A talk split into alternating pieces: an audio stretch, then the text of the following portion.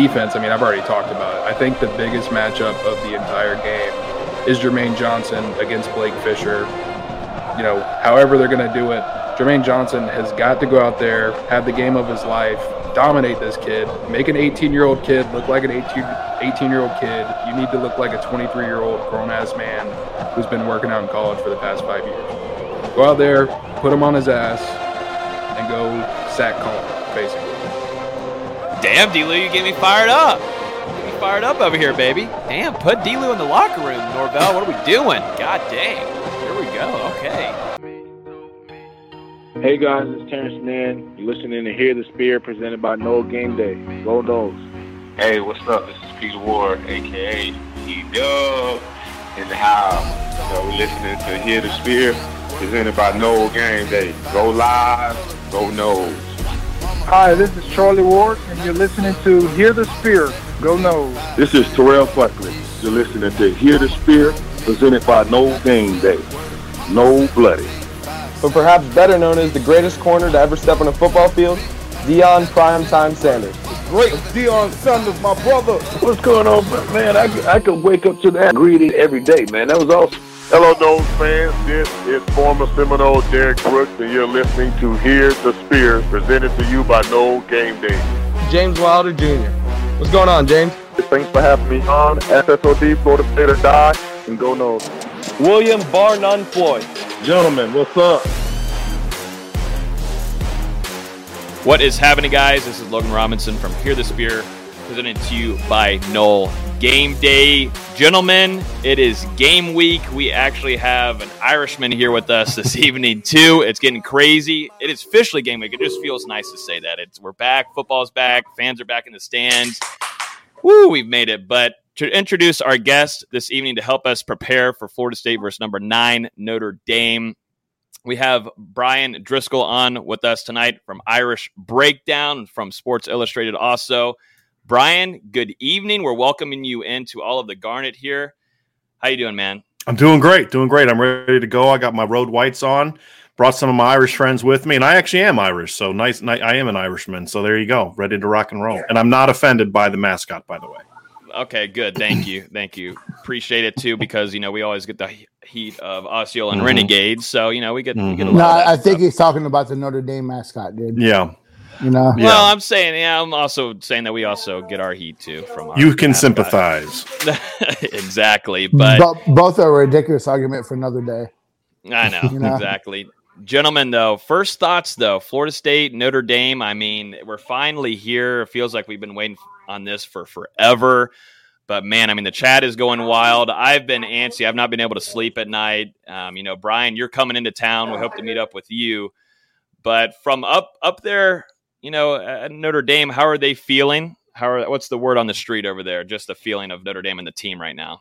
Well, you know, I, I think Notre Dame is anxious. I think they're ready to get this team going. There's a lot of confidence at Notre Dame about what this team can be. A lot of athleticism. I've had people that have been at practices from outside, inside, talking about how good they think this team can be and all that. But until you get to see yourself matched up against somebody wearing a different looking uniform, you really don't know just where you've been. It was like that same, you know, I've, I've had years in fall camp where when I was a coach where, yeah, I felt good about my team, but you don't really know, like, is it that we're good? Is our, our defense that bad? Or is it just we're that good?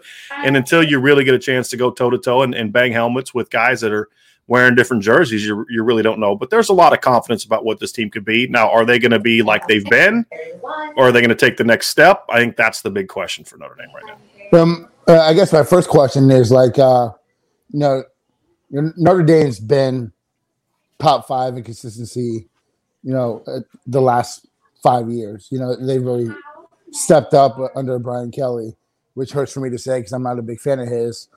But um, you know, so you, you look at the, the, the churn on the roster. They've had, you know, they're replacing a lot of players. I know they may have have confidence coming in, but there's got to be some concern. You're you're replacing nine offensive starters and was it eight on defense? Uh, no, that's a misleading stat. No, okay. they, they, they lost four starters on the offensive line. Like they they mm-hmm. they listed Brock Wright as a starting tight end last year. He's technically considered a lost starter. Anyone who watched Notre Dame last year knows mm-hmm. that Michael Mayer was their starting tight end last year. So okay, they lost four starting offensive linemen, a quarterback, and two receivers. So I mean, they lost a lot from the starting lineup. Defensively, mm-hmm. they lost two five starters, I believe, from their mm-hmm. defense last season. Now they were good starters. A lot of those guys are in the NFL now, but yeah, Yeah. Yeah. So, so, so there's not a concern coming in starting a, a left tackle, true freshman Sure. left tackle. Sure. You know, the, the question is look, I mean, this is what college teams go through, right? I mean, Mhm. Alabama lost six first round draft picks off their team. No one's thinking they're going to go eight and four this year. Uh, Notre Dame has been here before, and that's the difference between this version of the Notre Dame football program compared to what it was from 2010 to 2016. You just never knew what you were going to get from one year to the next. You know, you go 12 and one in 2012, which is sandwiched between an eight and five and a nine and four team. You know, you go to the you go to the Fiesta Bowl, you go 10 and 3, your three losses in 2015 are to top five teams. Two of them came down to the wire. You know, you lose to Clemson and a chance to tie it at the end. You lose to, to Stanford, who was a top five team that year. They kick a field goal as time expires. And then the next year you come out and go four and eight, right? That was just that roller coaster ride that we were on, uh, covered Notre Dame from that period of time. And then you look at the last four years and you say, well, you know, they go 10 and 3 in 2017. Looks like the program's finally turning the, the, the tur- turning it around a little bit. You lose Quenton Nelson, you lose Mike McGlinchey, you lose Josh Adams. I mean, you lose Alize. I mean, you lose a lot of different starting Alize Mack Durham Smythe. Uh, they they had a plenty of personnel loss from that 2017 team. How you going to replace Quenton Nelson? How you going to replace Mike McGlinchey? Two top 10 picks. Well, the next year they go out go undefeated in the regular season. You know, we've been here before.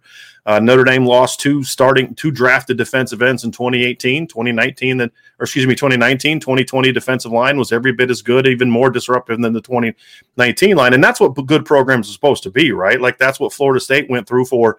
I mean, how do you finish in the top five for how many over a decade?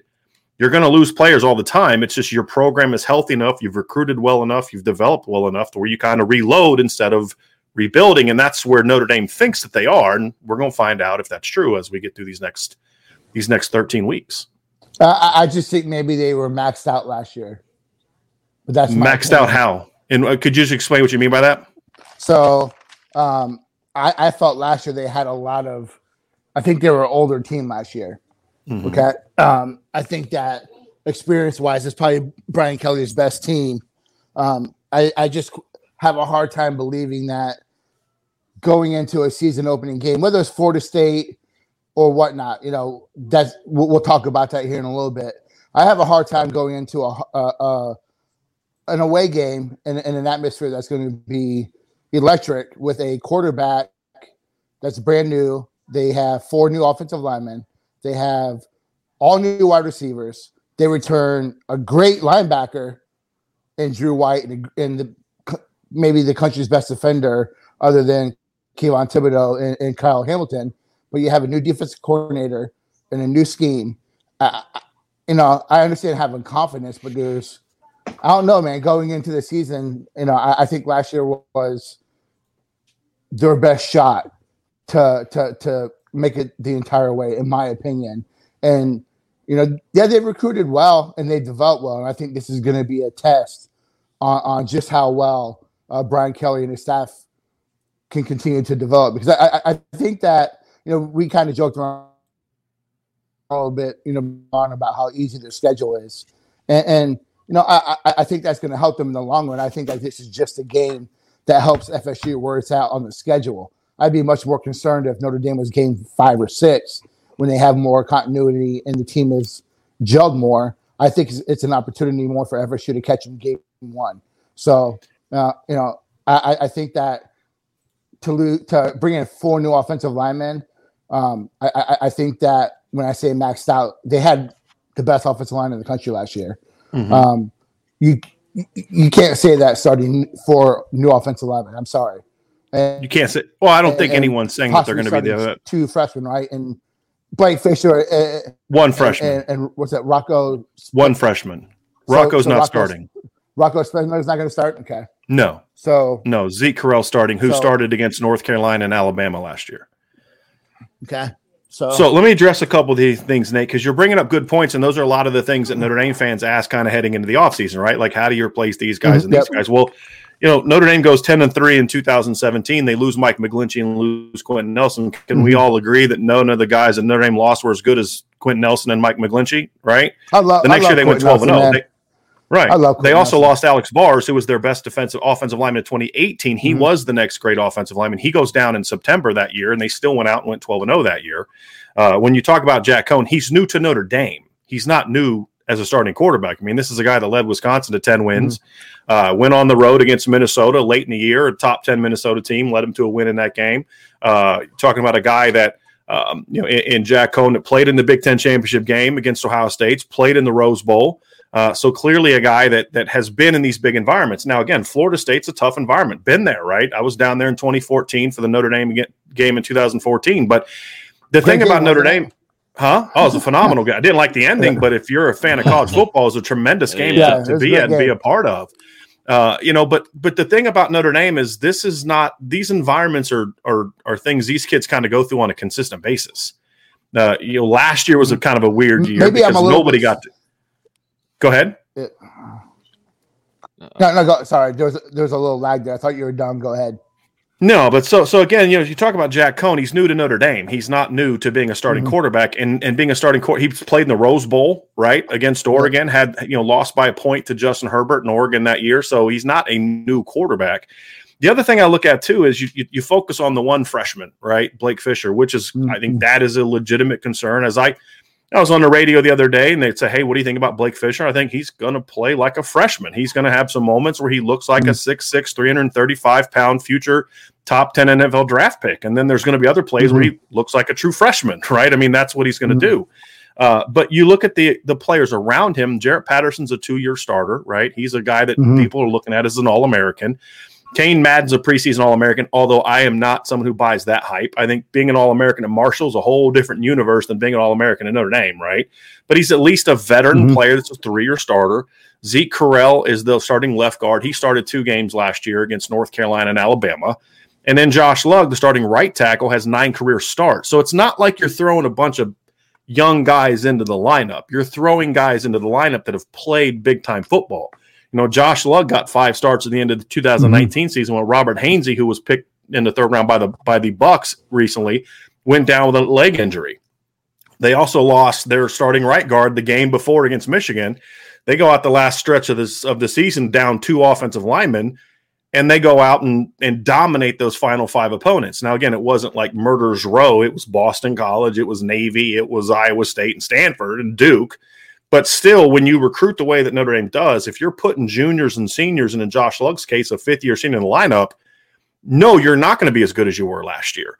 But not being as good as they were last year means you have the ninth best offensive line in the country instead of the best offensive line. And I think that's the question that Notre Dame has is what's the drop off going to be like? Right? Is it going to be a drop off from we had the best line mm-hmm. in the mm-hmm. country? And I do think Notre Dame had the best line in the country until Jarrett Patterson got hurt. I think once they lost him, that was kind of the glue, and they weren't as good in the final few games. But that's a different argument for a different day. Um, but is the drop off mean they're going to be the 30th best O line, the 20th best O line, the 10th best O line? Uh, the other part about it, when you look at it from a skill set or skill player standpoint, you are returning a, an All American caliber running back. You're returning a guy in Chris Tyree that played a lot last year you know, Kevin Austin and or and Braden Lenzy are guys that were expected to be part of the rotation last year. Braden Lenzy has plenty of experience. They both had injuries, which kind of cost them. So they were going to be starters last year. So again, the point being, Notre Dame's not throwing a bunch of guys that have never played football before in the lineup, and exception of Blake Fisher. If if that were the Correct. case, Nate, I'd right. probably be a little bit more concerned about it. Mm-hmm. If they were throwing a bunch of guys so, who just never really played couple, meaningful snaps, yeah. things like that. I was going to mention. Real, go ahead, just. Oh, I just want to retort. Uh, uh, so you know, maybe I'm a little bit scorned. You know, Florida State is um, very familiar with former Wisconsin quarterbacks that had a lot of success at Wisconsin. You know, a guy who had 26 wins, um, led Wisconsin to all these big games, and he was horrible at FSU. Mm-hmm. So I really question a guy who was a good fit for the Wisconsin offense, what they like to do offensively. But you come to Notre Dame, and Notre Dame's got to push the ball down the field this year, um, mm-hmm. which we can talk a little bit about later. Um, but you know, to have the best offensive line in the country and still be 34th in, in offensive explosiveness, still be 73rd in finishing drives, you know, those are two advanced metrics that really tell you about a team. And, and, and they weren't even in the top 25 percent and you talk about finishing drives, they were 73rd. They finished mm-hmm. 77% of the drives in the red zone. So I think there's going to be a fall off Uh, you know, I, I just don't really. Well, because you're looking at it from what. Notre Dame was, right? That's Yeah, the point. What I'm telling you as I'm someone who follows Notre Dame is is, is what's that? I'm looking at the carryover from one season to the next. I understand that, but what I'm trying to So- tell you, if you let me finish a point Yeah. real quick, is you're looking at it for what Notre Dame was. What I'm trying to tell you is that the guys that were expected to be the top players for Notre Dame last year got Mhm. injured in fall camp. They weren't going through last season with their full allotment of, of of playmakers. So you look at Kevin Austin, you look at Braden Lenzy, and you look at Lawrence Keys. Those were expected to be their playmakers last year. Mhm. Kevin Austin got hurt in July, tried to come back middle of the season, played a couple games, caught a pass, and then broke his foot again. He was out for the year. Braden Lenzy got mm-hmm. hurt. This was a guy that in 2019 averaged 23 yards a catch, 15 yards a carry on 13 on 13 carries. Last year he averaged 9 yards a catch on 7 catches cuz he was hurt all year. Right? So again, what I'm telling you is I mean you can believe it or not is I'm pretty familiar with this program and what they were last year was essentially we have guys going down. Lawrence Keys got sick. He was out with COVID at one point in time, had another illness another point in time. They had a true freshman tight end. They basically said, We have the best line in the country, and we play a weak schedule, and we have a great defense. We're not going to give other teams a chance to beat us by Mhm. doing these different things that they have done in the past. We're going to pound it, we're going to run the ball, and we're going to Yep. get W's. When Yeah, Notre Dame did have to open it up, they were able to do that, right? You saw what they did early against Clemson. You saw what they did late against Clemson in that in the regular season game. When they had to stretch the field, they were good at it. I mean, they did it against Florida State last year. I mean, if you go back and watch that Mhm. game, you know there were plays where Florida State was literally nine guys within four yards of the line of scrimmage. You know, one of Kyren Williams' long runs, he had to make Janarius Robinson miss in the backfield because nobody, there weren't enough guys to block him. I Well, don't think that's something to be proud about. I think everyone did that. well, the, the point being that Yeah. Notre Dame was able to stretch the field against them last year. Javon McKinley obviously bear, beat Jarrian Jones a couple times. He beat Mhm. Asante Samuel a couple times. You know, Notre Dame was able to make some of those big plays, and that was after Notre Dame hadn't played Mhm. football in a month because of COVID. So you can look at for Mhm. Notre Dame for what they were and just assume, well, that's the best they had. But what I'm telling you is they did that because that's what they had to do because of the guys that they had lost throughout the course of the season, which I think Mhm. is a testament to to to just how good that line was last year. To your Mhm. point, Nate, that they were able to carry the team despite all those injuries. Uh, you know, there was one point in time where they went two weeks in fall camp where they had to convert a linebacker. Uh, I'm trying to remember who the other guy was, and a receiver to running back because they only had one running back that wasn't in the COVID protocols. Right Mhm. now, the good thing about that is the one running back that was still there was Kyren Williams. He turned out to be okay, but he wasn't expected to be the starting running back last year. So I, I again, you can and you can talk about you know uh, Alex Hornibrook, who you know, like you said, won some games at Wisconsin. I think wasn't he their Mhm. quarterback the year they went thirteen and one, I believe. Mhm. But if you look at Jack Coan's numbers and you compare Jack Coan's numbers to Hornibrook's numbers, and then you compare his game, you break down the all 22 and you say, you know what, this guy had a five percentage point completion between Russell Wilson and Jack Coan. So from 2011 to 2019, there wasn't a quarterback that played at Wisconsin that was when, within five percentage points of Jack Coan's 69.6 completion rate. There wasn't Mhm. a single quarterback during that stretch that had as good of a QB rating as what Jack Coan did. So you you look at the com- and you compare it to what the other quarterbacks did, it wasn't close. Jack Coan had significantly better numbers. Then you dive into the film and you say, this is a guy that does throw with great anticipation. This guy does have a better arm than what Alex Hornibrook had. This guy does have the ability to throw the ball downfield. And so he fits this offense really well. Is he a future top 10 NFL draft pick? I'm not saying that, but he doesn't need to be. And I think he brings an element to this Notre Dame offense that honestly they lacked with Ian Book, which was the ability to throw the ball downfield. Ian Book was just not a guy that was going to throw the ball downfield. Jack Coan is a more willing downfield passer when given that opportunity.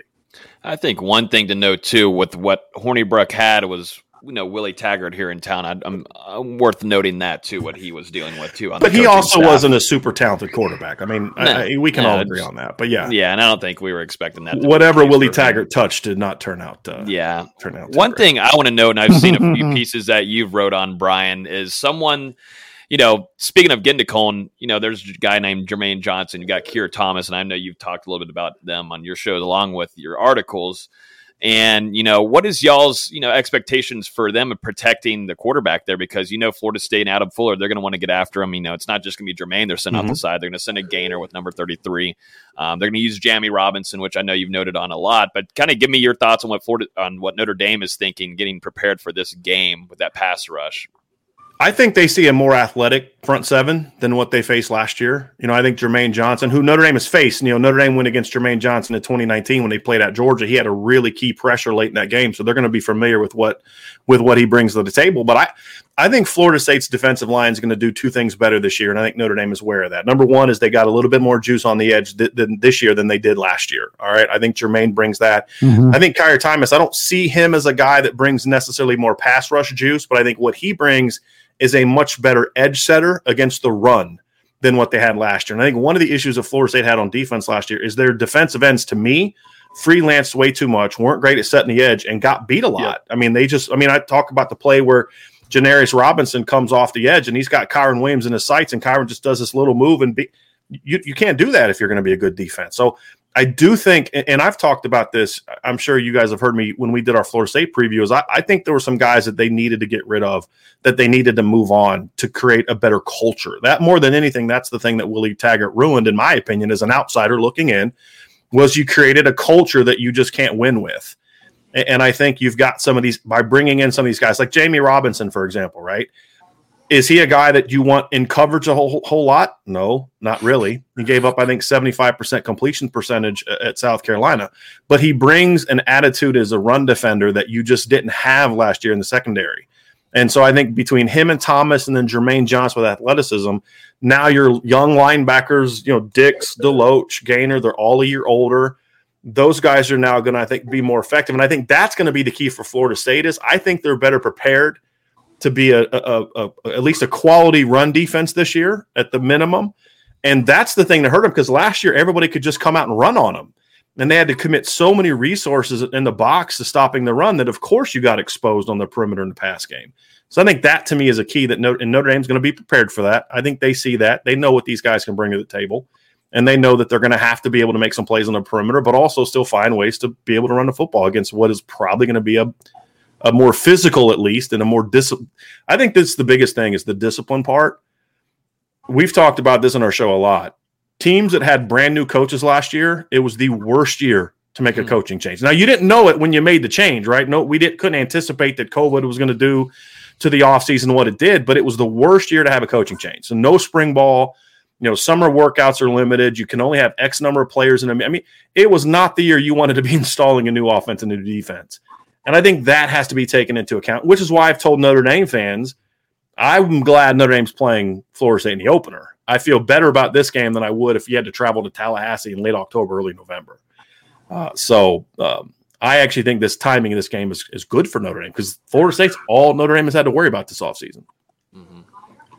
Yeah, and I just wanted to go back to Blake Fisher really quick because you know we you just talked about a little bit Florida State's improved pass rush and obviously, him matching up with Jermaine Johnson off the edge, it's going to be a really tough matchup in his first college game, especially you know in a rocking atmosphere on Sunday night on the road. So, what have you heard about his development so far, and and how do you think Notre Dame is going to help him out? Well, What's interesting is Blake wasn't supposed to be the starting left tackle. Obviously, no Notre Dame didn't didn't say, "Hey, let's start a true freshman left tackle."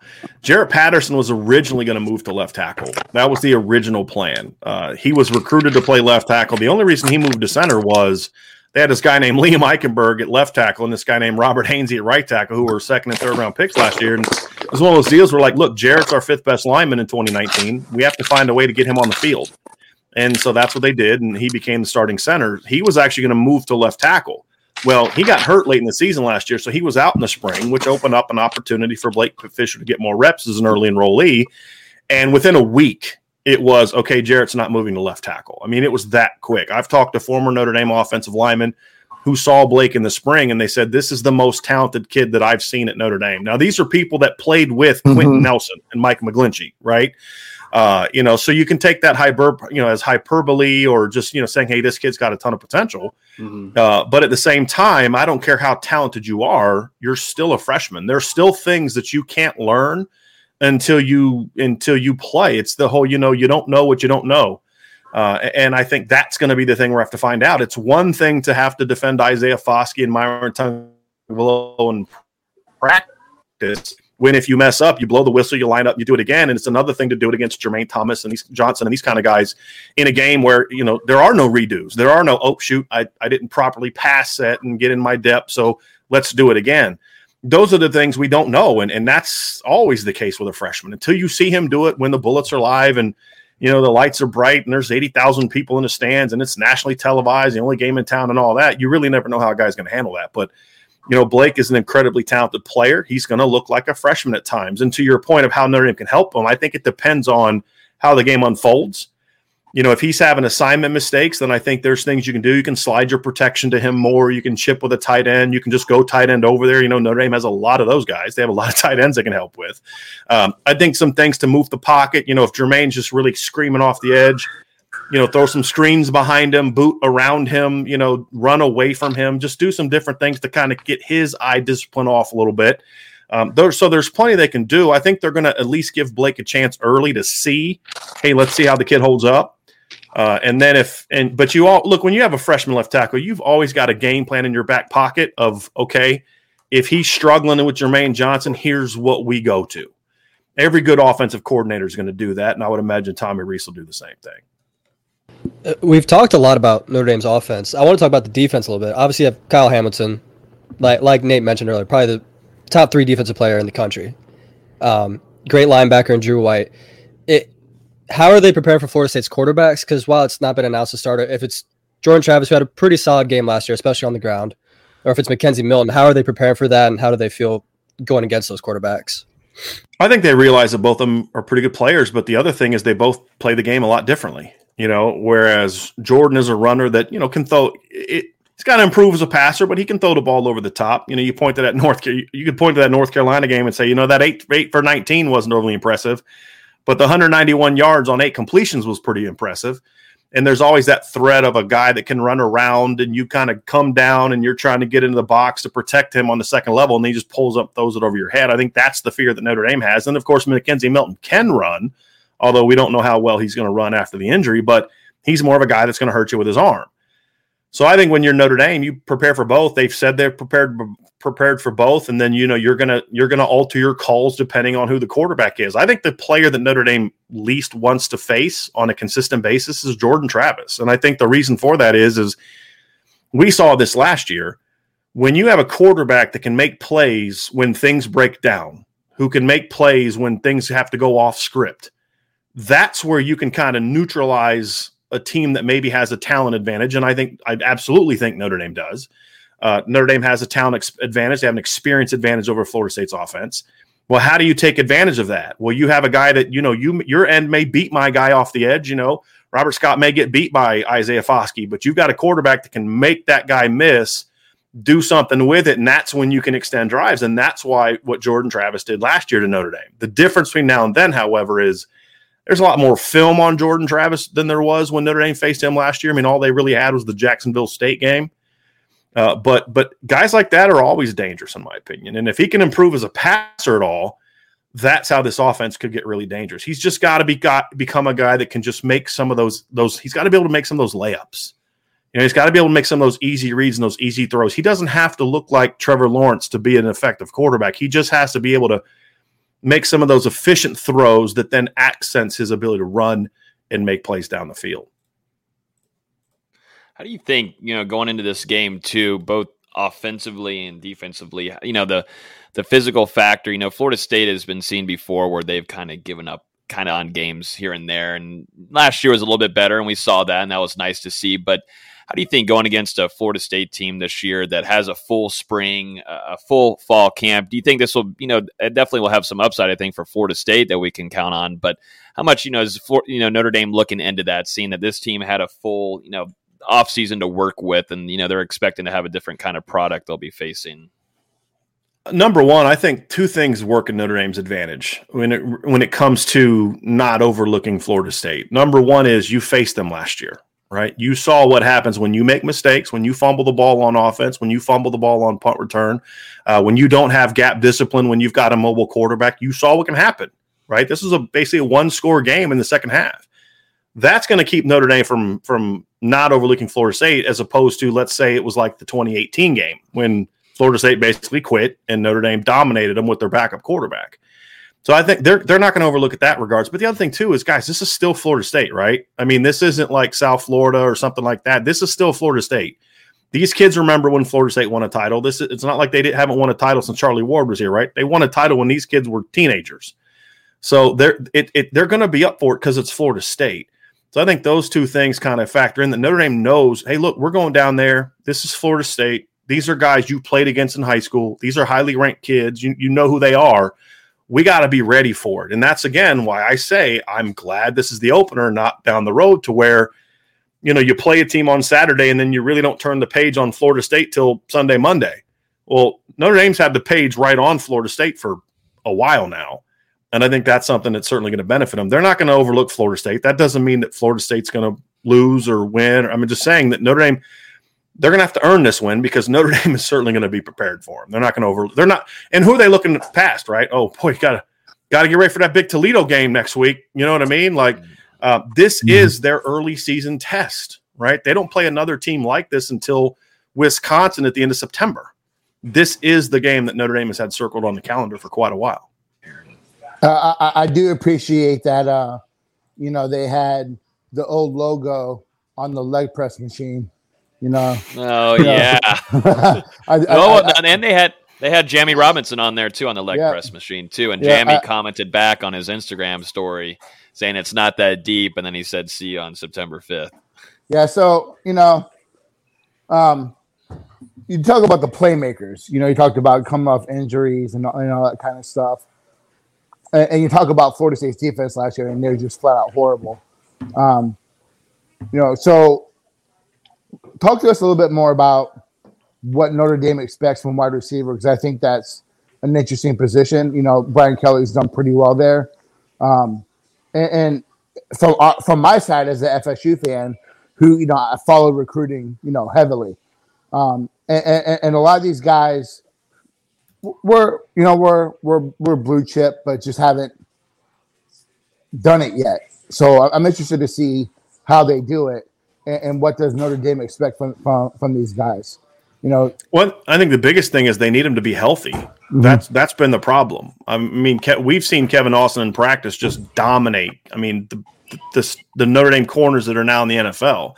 It's just been suspended in 2019, injured in 2020. He's caught one pass the last two years. The talent's mm-hmm. there. It's like, hey, it's time to turn that talent into potential, right? Recruiting rankings, Kevin Austin being a top 100 recruit doesn't make you a great player. You've got to go create. When you look at Braden Lenzy, as I said, when Braden Lenzy has been healthy, he's been really good. You know, go watch the USC game in 2019 when that was still a good game, and he catches, takes a reverse, and outruns the entire defense for over 50 yards for a touchdown. You know, he had a 72 yard touchdown reception against Navy. He had a 52 yard reception against New Mexico. He had a, uh, a trying to think a 60 yard jet sweep for a touchdown, 61 yard jet sweep against against Boston College. Uh, you, you know, this is a guy that's got home run speed. It's just can you stay healthy or not? Mm-hmm. That's the thing. Is like when these guys have been on the field. Lawrence Keys in 2019, early in the year you know, Notre Dame had Michael Young was out, Braden Lenzy was out, Kevin Austin was out, Lawrence Key steps up. He's got to start against Georgia. You know, makes a huge one-on-one play to set up a score. So these aren't guys that haven't been in the moment before. They've had when they've had their chances and been healthy. They're guys that have played. The key now, Nate, as far as the expectation is, they got to stay healthy and they've got to be play be able to play consistent football. The thing, the reason I'm not as concerned about it is as long as they're healthy, they'll be fine. Because receivers one of those positions – where I don't really care what your experience level is. A quarterback experience matters. Offensive line, I think experience matters. Receiver, it's not. I mean, you just go look at Notre Dame in the past. You know, Will Fuller has six catches as a freshman. The next year he goes out catches 76 passes. Golden Tate catches six passes as a freshman. Next year he goes out and has over a thousand yards on 58 catches. Miles Boykin in his first three years at Notre Dame catches 18 balls in three years combined like a third of those came in the LSU game at the end of the 2017 season because, and the only reason he played then is because they had like three receivers that were hurt, and then he comes out the next year, balls out, and he becomes a third round pick in one year. I think receiver's a position where if you have the skill, you can play. It's not a position that requires the advanced technique that you know playing left tackle does, or playing center does, things like that, or playing mm-hmm. quarterback does, where you've got to, you know, you've got to know what everybody's doing. You have to have that veteran experience if you have the talent, you have the talent to play a receiver. and, and that's why I'm a little higher on Florida State's receiving core this year. Is because yeah, they're young, they haven't proven a lot. Those backups, you know, McClain and Burrell, guys like that. But I don't think you need a ton of experience to be at least a good receiver in college. The thing for Notre Dame is just keep them healthy. If they can stay healthy, they'll be fine. I mean, Notre Dame's got a couple top hundred recruits at receiver that are barely not going to sniff the field the early part of the season, and Lorenzo Styles and Deion Colzie, because mm-hmm. that's how loaded the guys ahead of them are.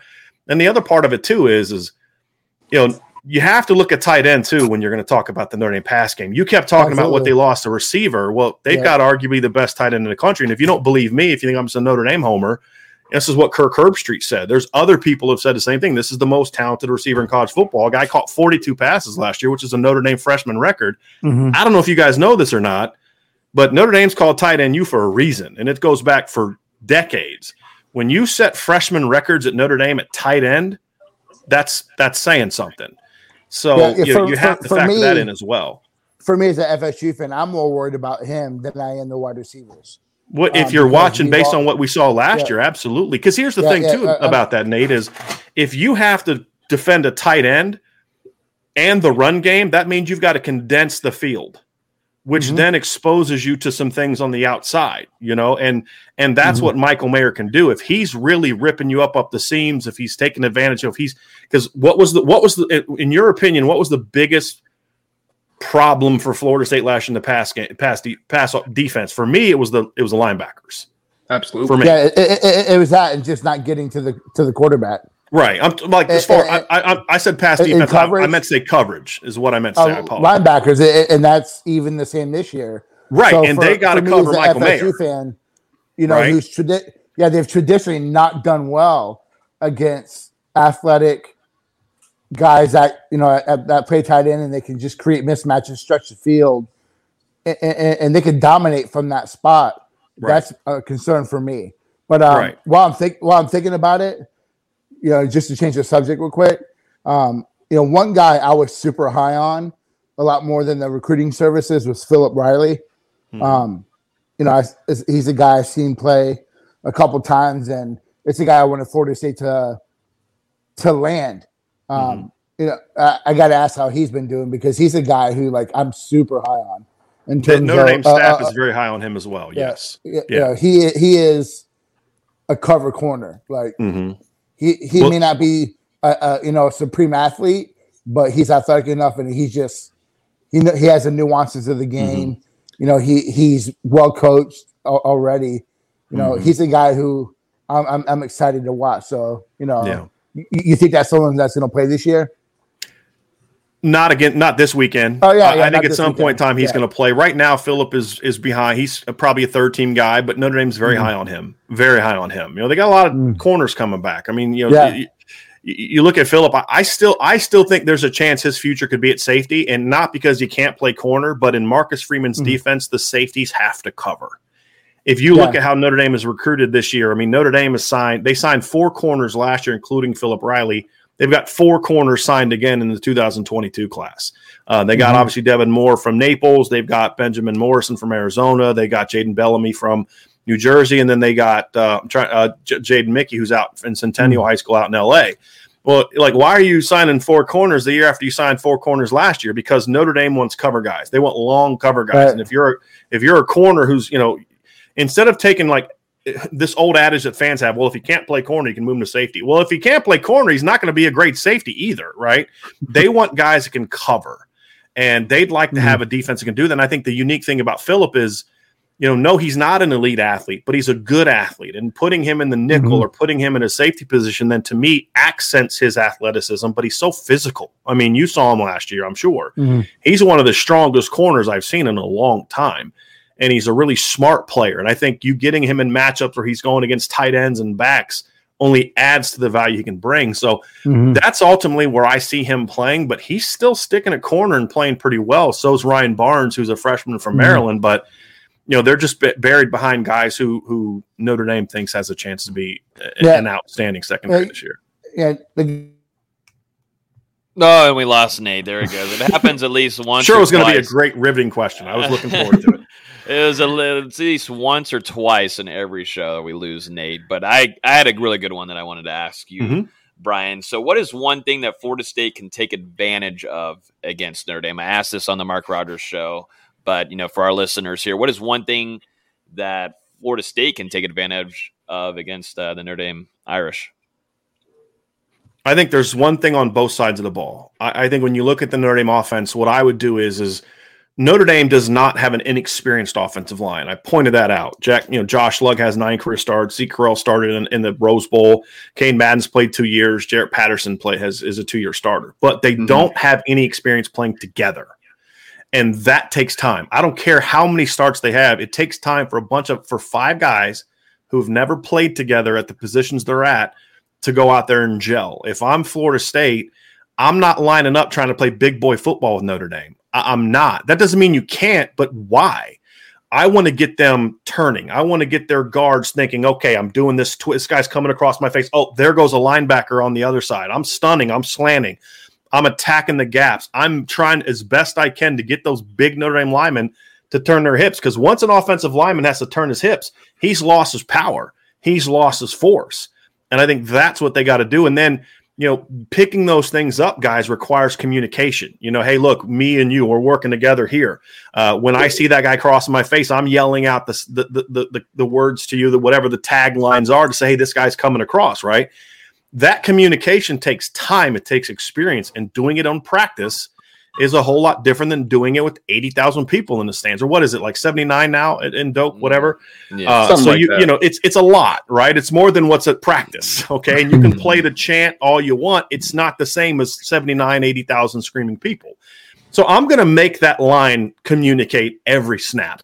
I'm going to make them have to turn and, and and work on those adjustments and say hey if you're going to beat us you're going to have to pick up all those things because we're going to try to to to make I mean because what can you do to stop Notre Dame, right? You create early down negatives, tackles for loss, incompletions, sacks, get Notre Dame in those third and long situations where now you know what's coming. I think that's what they need to do on on defense. Offensively for me, it's just keep the game close. And this is what we talked about on our show is if Florida State can stay balanced, this is a game. This is game one for Notre Dame, just like it is for Florida State.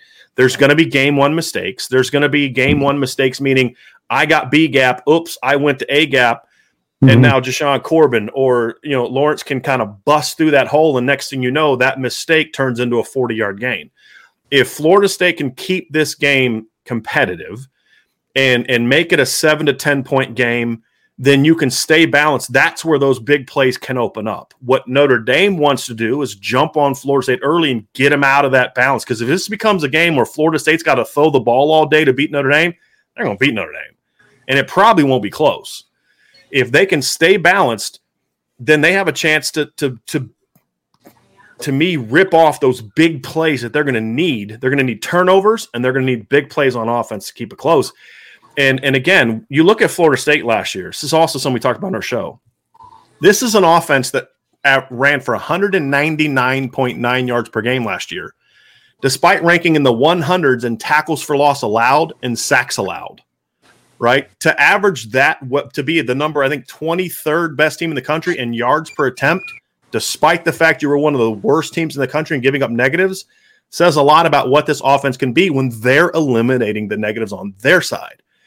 And so I think that's the thing that you have to try to do is you got to be able to keep hammering that nail because eventually someone's going to make a mistake and that mistake can turn into a big play. But if you're down 20 and you can keep running all you want because you're not enough game, there's not enough time on the clock for you to come back from 20, just keep running the football.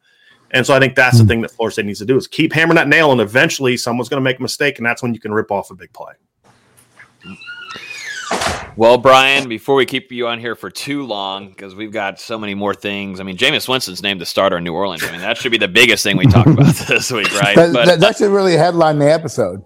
I know that should be the headline you know? before anything, honestly. But you know? Bryan, he beat out Taysom Hill and Ian Book. Woohoo! Uh, whoa, whoa, whoa, whoa, whoa! The chat's gonna start coming after you. I'm gonna have to come after you. That's a former Notre Dame quarterback.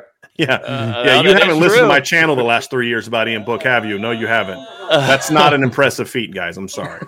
oh man. Anyways, I'm just trying to ruffle your feathers. I, it, yeah. it's, it's it's nice. It's nice. It's it's game week. Good. It's time to talk talk trash. This is what college mm-hmm. football is all about. So if nobody likes it, then go cry and watch tennis. Anyways, Bryan score prediction time. What are you thinking? You'll be down here. Hope to see you in Tallahassee. Everybody will treat y'all well. Uh, should be a phenomenal experience. The weather looks great. What is your score prediction for Florida State versus number nine Notre Dame coming into town prime time?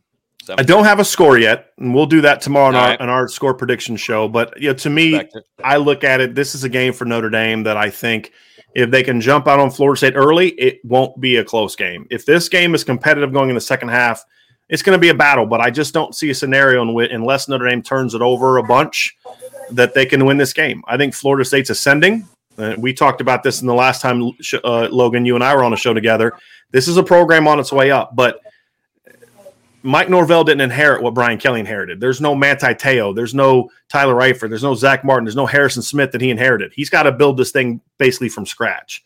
His his the time will come, but it's not going to be on September 5th. Well, Uh, real- Bryan, real, real quick, uh-oh. real quick, real quick. It's not done. Uh, I'm not done. Um, you know, first, I, you know, I want to say congratulations to Sports Illustrated for getting uh, the ranking of, of Travis Hunter correct. Um, you know, it, it, it's great to see, you know, that kid continue to earn, you know, what is rightfully his. Um, and also, you know, just safe travels. You know, it's crazy out there. You know, with COVID and everything. You know, safe travels. You know, Appreciate that. you know, plan, you know, plan to meet up with you. Um, you know, we'll, we'll talk and we'll, you know, we'll, we'll talk some Wrestle smack in person. other. Person. we'll, we'll, we'll, we'll, we'll talk some smack in person. It'll be better with it- beers in our hands anyway. It, it, it, it's always fun, especially for me, who you know, I, I have uh, you know Brian Kelly at number four on my um, most hate, hated coaches of all time on my list. So, you know, Do you mind if I ask why? um, I, I just think, um, you know, I just think he's just a pompous douche. I'm so, I, you know, I, I, I just, I don't understand. You know, he's had success, at, you know, at, at, you know, at Notre Dame. Hmm. Um, and I think as a Notre Dame fan, you guys are ready to win a title, right? Just as like Florida State fans are ready to get back to that to that Jimbo Fisher run of when he was, you know, on top of it. You know, I I, I just think he acts like his stuff doesn't stink, and, and I, I just don't like him. You know, I, you know, you know. I would say there's a very big difference between Urban Meyer and and Dabo Swinney, who are number one and two. And I think that the, I think the gap is very large. I think I know why those guys that- are number one and two on your list. yeah, it- you know, but but Dabo's past Steve Spurrier now. You know, just just you know this off season, you know, I just can't stand Dabo. But you know, so it, it'll be fun to talk some smack about about Brian Kelly and just just uh, you know shoot shoot the shoot the crap and talk about why I think Notre Dame is coming into this game a little uh, a, a little too high and you know needs to be ready for a possible upset.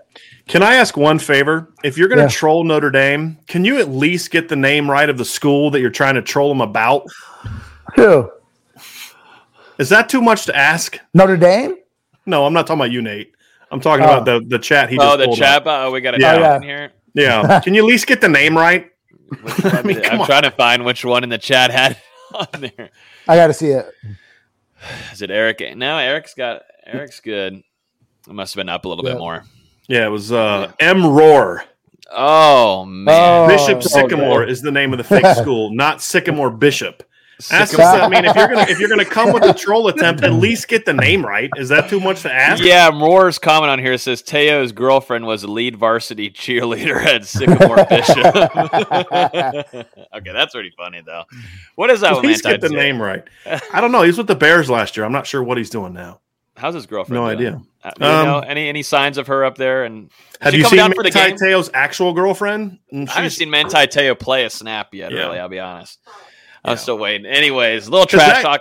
Yeah, I mean, you have to have something. I mean, when Notre Dame's blown you out the last two times you've played it, you got to come with something, right? I mean, So that was Bryan on our show. We definitely appreciate him coming on to the show. But no, Bryan, for real, thank you for coming on here. We look forward to having you. Safe travels when you come down to Tallahassee. It should be a phenomenal time. Hopefully, a good game going in the fourth quarter for all of us here. We, that's all we want, and all the college football world watching on Sunday night. It will be the only game, but Bryan, definitely appreciate you. Where can they find you? Socials, anything? Do your shout. yeah, Irish Breakdown, obviously, is irishbreakdown.com. Also, you can find our site. Irish Breakdown is the name of our YouTube channel. And you can find me on social media at Coach D, as in Driskell, my name right there, at, at, at Coach D178. So you can find it there. And You know, like I said, if you're going to try and troll, at least get the name right. That's all I ask. Yeah, don't but be man- like Michigan fans and be bad at trolling. Okay, don't Man- don't be that. Be aspire to be better than Michigan fans. And make sure you uh, get the Hobbit and eat some of their boneless wings. Where's this? Boneless. You always got to give me good food, Rex. I'm going to be in town on sat early on Saturday. I'm getting in Friday night, so you got to at least give me one good food rec. Hobbit American Hobbit. Bar and Grill. Look it up. There'll Yeah. be one right Okay. by Doak. There's two locations. And I got my notepad. I'm writing it down right now. Mainly, mainly Hobbit. Always delicious. wing. Okay. If you want Yeah. wings, some good beer, some good uh, fries, everything. They got burgers too, but uh, they're also a sponsor of our show here, so we got to give them love. But Hey. I, you- I go there every Thursday and Sunday night for wings. Yeah, what do you like? I guess would be the Wings. I mean, question, like- wings, burgers. I mean, I, I don't. I don't drink beer, so I'm more of a They got- guy they got than a beverage guy. Yeah. Got So everything for you. Everything That- in the world. perfect. You got perfect. you perfect. got to get you got to get a gut box and you and you got to Yep. go to, you know, I don't know if they have water. I just want to get some nice food to take back to the hotel to sit down and watch the Clemson Georgia game and watch a little LSU UCLA. It's going to be a great. Hobbit. That's why I'm flying in on Sat Friday night because I wanted to be. I didn't want to be traveling on Saturday with all the great games. Yeah. we're gonna see. Yeah. Absolutely. Bryan, appreciate you, man. Have a good evening. Safe travels when you come down here, and uh, maybe we'll do a little recap with you too. That would be Sounds great. good. Thanks for having me on, guys. man. Appreciate Thanks, you. Bryan. Take care. Well, that was good stuff there. We got a little trash talk. It feels good. We're actually in football season. That's all I needed right there. We're actually in football season. Nate, you got to go at it with one of Well- our first guests of the well, season. I'm we're, sorry. we're in Okay, mid-season okay. form, and it feels real, good. real- real quick, real quick, real quick. Yeah, I just find it hard to believe that. we didn't really go at it, but Nah, I just find it hard to believe that a team that loses as much would be as confident going into a season opening game. That's just me. You know, that's just me. I can And- understand. and- it. Does it- I was surprised to see say Coan's better than Ian Book. That's what I was, I was like. There- there- there's a lot of there's a lot of what ifs and situationals there about if this person can stay healthy and this person can do that. And you, and you look at Jack Coan, you know, he averaged eight yards per completion at, at Wisconsin, averaged 194 yards passing. He didn't like the rolled up. You know, he had Jonathan Taylor a- as his running back, um, right? If I'm not mistaken. So I'll have to really look A back. little and bit, see He had a good running true. back. You know, so I mean, let, I think- let, us simmer down a little bit on on on on uh on, on, on the expectations. we'll see. I think So- it'll be. I think it'll be a great matchup. I was glad to have. I I, on I, here. I did too. Give us I, a I did. rundown. Yeah, it's good to have a guy who's like, Knowledgeable. You don't Yeah, really uh, get that yeah. much anymore. No, he knew his Yeah, stuff yeah, for it- sure. yeah, no, it, it's good for you know. It's something we should do throughout the season is have these guys on that can really preview the team and give us uh you know a, a window into what's been going on in the camp and. In, in, the fall season, because that's what really tells you. You can read all these preseason mags that come out in June. You know, like like Athlon Sports has Dillan Gibbons as a backup for Notre Dame. You know, so you know it, it's really like the, the the the here and now that's good to kind of get a real Mhm. shot of, of, of what's going on. So Absolutely. Before we jump into quick hitters of the week, gentlemen, let's go ahead and talk about Proud 90. Best polos. I'll be wearing them actually this weekend when I go out uh, oh, go into College Town. I wore it at work. I've never had so many people talk about it. They feel great. They're awesome. They look good. They're great for tournament wears. If you're just going out there to shoot the stuff with some of your friends, they feel amazing. I love wearing them. I've worn. I've already worn both of mine like so, too many times now. I need to wash them. Actually, that's something I need to do. But they're stretchy. Um, they're extremely light too, and I think a lot of uh, fans here, Florida State fans, are actually actually ran and operated by two former Noles too. So make sure you guys go show them some love. Proud90.com. I'll put the little banner up here for you guys. We also have a code for you guys to use NGD20. That's NGD20 for 20% off at proud90.com. Phenomenal. They they feel amazing and they're awesome with us. We definitely appreciate their support and go show them some love. Awesome polos. So, like I said, I, I got to piggyback off of you real quick. Like I wore mine out. You know, Yeah. and it's hot as hell down here in Florida, and I say pretty cool. Like, you, you know, you wear some some dry fit polos, you still feel kind of hot and, and and uncomfortable. You know, it say pretty cool. So Yeah, I definitely- No. They feel they feel amazing. So definitely go show some love to those guys. Help us, also help them, and they're definitely ready for the game this upcoming weekend. So proud90.com, use code NG20. Gentlemen, let's get into some quick hitters before we end off the show with our little game preview and score predictions. So number one, let's get it off. Here we go. Jameis Winston has officially, officially been named the starter in New Orleans. Much deserved. We talked about it and covered his competition through it all down there in New Orleans. But man, oh man, he is now the named starter. He had a phenomenal game, his last one where he started the game, had two touchdowns. Uh, threw some bombs too. I mean, you know, he looked like he was in control of the game as the general. And you know, uh, we we talked about it on here. That wasn't going to be a competition, in my opinion, with Taysom Hill. But you know, that's just how it goes. Sean Payton Time to unblock me. You've blocked me. You blocked me last year when I tweeted you 86 times. Yes, I counted. I tweeted him 86 times to uh, start Jameis Winston. He liked one of my tweets and then he blocked me the next like five minutes later. Uh, Sean Payne unblocked me. But gentlemen, Jameis starting in New Orleans, and he'll be starting against. Uh, he'll be playing against Aaron Rodgers in Jacksonville. In Jacksonville to start yeah. off the season. Yeah, I think you know we talked about this quarterback battle a lot, and we all pretty much thought that Jameis was going to end up winning it over Taysom Hill. But I mean, that said, I mean, it was definitely more of a competition than I expected. And I mean, whether that's because of Sean Payton liking Taysom Hill or whatever his fascination is with him, I don't I don't really understand it. But once Jameis came out in that second preseason game and started out nine out of ten, threw two touchdowns, and then Taysom Hill came in and the offense just like went to a stop. I mean, he was getting sacked, missing passes. It was obvious who the starter was going to be. Yeah, especially when uh when Taysom threw that. I guess it was a pass over the middle that went six yards. Then it wasn't within you know thirty feet of anybody. Yes, I'm I- I serious, that- Noah. yes, no, I'm very serious. What's your question? I think and he said that Nate is a bot. You're a bot, Nate. I don't know. If Noah, you know Ne- is that Noah Nieder douche? Is that how you say his last name? Noah Noah Nieder douche?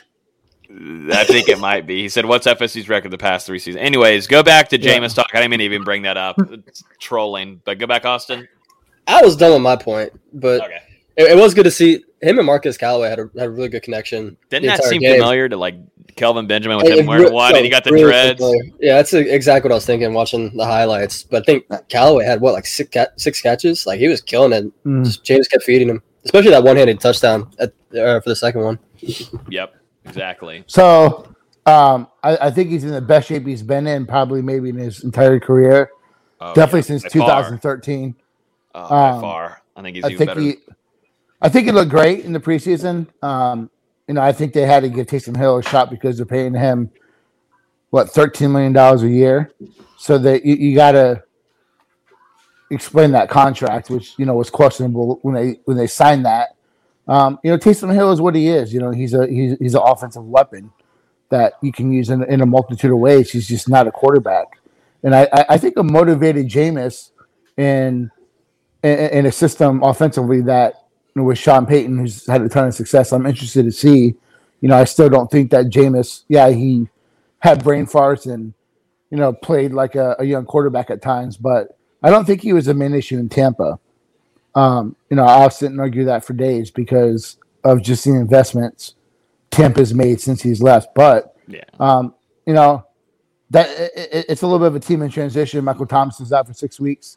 Um, they're going to be really heavily dependent on Alvin Kamara. Um, you know, I'm interested to see the tight ends. You know, Jameis likes the tight end. Going to be an interesting season for him. I, I really wish him a lot of success. I would love to see him just do very well and shut shut up some of his critics. I, I like his windup more too. You know, in college it's really elongated. Yep. Got a really Very- stride. It's compact then- now. It gets the ball out quicker. And, la- and like last year, like the few times he threw, I thought it was too compact. Mhm. Like it looked like it was too tight, but it looks so much more free. It looks so much more free this year. I, I, I think he's gonna have a really good season. Yeah, I'm Comeback ready. player of the year? Like, Derwin. Does this, does this count? I was say Derwin's. Oh, I don't know if it counts or not. I, I don't know. It might not count. You know, I don't know how it Uh, counts. as, as long as Derwin stays healthy, he's going to be in the running for All Pro. I really I'm- just think that. You know, between, between McCaffrey and Derwin, there's, Yeah. a, there's there's a long list of guys that'll be in the pass by player of the year or comeback player of the year. I'm excited Mhm. too because you know, like you had mentioned, Nate. A lot of people. I, I love the Bucks fan because I tweet. I'm very. I, I voice my opinion on Jameis. I'm always going to be supportive, and you know, the fact that people don't realize what Notre Dame switched and made a huge haul on actually taking shit seriously, and you know, having an offensive line, putting targets around Jameis, along with you know, just taking it you know the team more seriously. You know, once Tom Brady came, the difference there with Jameis. I mean, people just are ridiculous, man. I can't I can't stand them sometimes. It's all but the Bucks. You know, the Bucks fans that are Jameis haters. I hope they're doing good. I cannot wait. I'm gonna try to buy tickets to. I don't know if I want to go to New Orleans or if I want to go to Tampa, but I got to figure out a way to be in the stands for whenever Jameis lights it up against uh, Tom Brady and the Bucks. I can't wait. I'm sure we got a lot of Bucks fans on here, so maybe they're not liking it, but you know, bittersweet is what it is. Um, but congrats to Jameis Winston. He deserved it. He was the best player in camp. And I'm really excited. He faces off against Green Bay week one at 425 uh, in Jacksonville. So Yeah. prime time matchup there. Should be fun. Aaron Rodgers versus Jameis. I think a lot of points in that game. And he's got, you know, Alvin Kamara. We'll see if Michael Thomas, you know, what's going on there. But it seems like Callaway is a nice little addition there, that wide receiver. Uh, let's jump into some more quick hitters here. Depth chart. The depth chart got released by Florida State officially. What do y'all think about it so far? So, of course, you got J- Jordan Travis and McKenzie Milton listed as or. I don't think that's a shock to anyone on this show. No, but going to some other things across uh, the depth chart, you're looking at your two starting corners, which I was looking for, and you've got Brownlee. Not a crazy surprise there. And then I was wondering, you know, who could it be? Travis Jay, as we saw, was participating really early on in the fall camp. Nate, you'd heard from a source that he had been uh, there's potential that he was going to be practicing there to start off fall camp, and it seems like he's done very well for himself. He did played it in Madison County. He was he's a physical guy at the line and played really well and in, in uh, high school. And then you see Akeem Dent starting at free safety. So he, you know, guys are going back to their original spots and. You know, just kind of give me y'all's thoughts on that. The linebacker room is something to talk about too, because you know it's kind of we weren't expecting some of these names to be starters. Uh, you know, week one. Yeah, I think probably, you know, just to start off the linebacker room, maybe a bit of a surprise to see DJ Lundy and Kalen Deloach get named starters instead of Stephen Dix Jr. Um, obviously, they'll be out there alongside Amari Gainer. And I, I think this is a game, talking about the Notre Dame game, this is one where I think you're going to see Florida State have to play a lot of 4 3 defense just because of how strong Notre Dame's rushing attack is. So these guys are going to get a lot of burn on Sunday night. And at the same time, I do think Florida State, they're going to switch into the 4 2 5, the nickel, depending on situations. But just, you know, with Kyren Williams and Tyree back there, and the fact, you know, Notre Dame, I think they had over 300 rushing yards against FSU a season ago. You're really going to need these linebackers to step up. Mhm. Now, you know, one thing that stood out to me first as wide receiver, you know, we had heard that Darion Williamson was having a solid camp, and you know, he comes in as second team on the on the first, first step chart. So it's nice to see him, you know, two years off of an ACL injury, um, start to put it together. Um, a, a young kid that you know can stretch the field. Um, you know, would would love to see Jordan Young put put it together, but just not happening there. I think offensive line, um, you, kind of knew who the five five were going to be. Um, you, you have some. oh, It's hard to say quality, but you have experience step with Baveon Johnson and Dontae Lucas. You know Brady Scott. You know a guy that can play. You know all, across the line. So you know you, you have a good, you know eight to ten guys on the offensive line that can be in the rotation. And then, you know, for, for me, the biggest surprise was again linebacker. You know, seeing um, Cortez Andrews show pop up on, on the second Yep. team, and also uh, uh, Green McKnight, who again, like I said last week, I love the move of, of him moving to linebacker. You know, I think he's a guy that can help them in space and coverage. So uh, I like to see that. I think Lundy gets to start this week because, like you said, Dustin, it's the the who they play.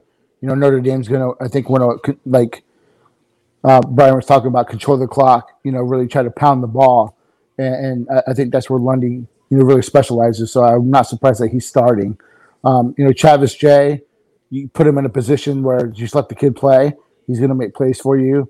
Um, I, you know, we heard Brownlee was, was competing. I thought maybe uh, Dotson would beat him out for it, but you know, I think you're going to see a lot of rotation back there.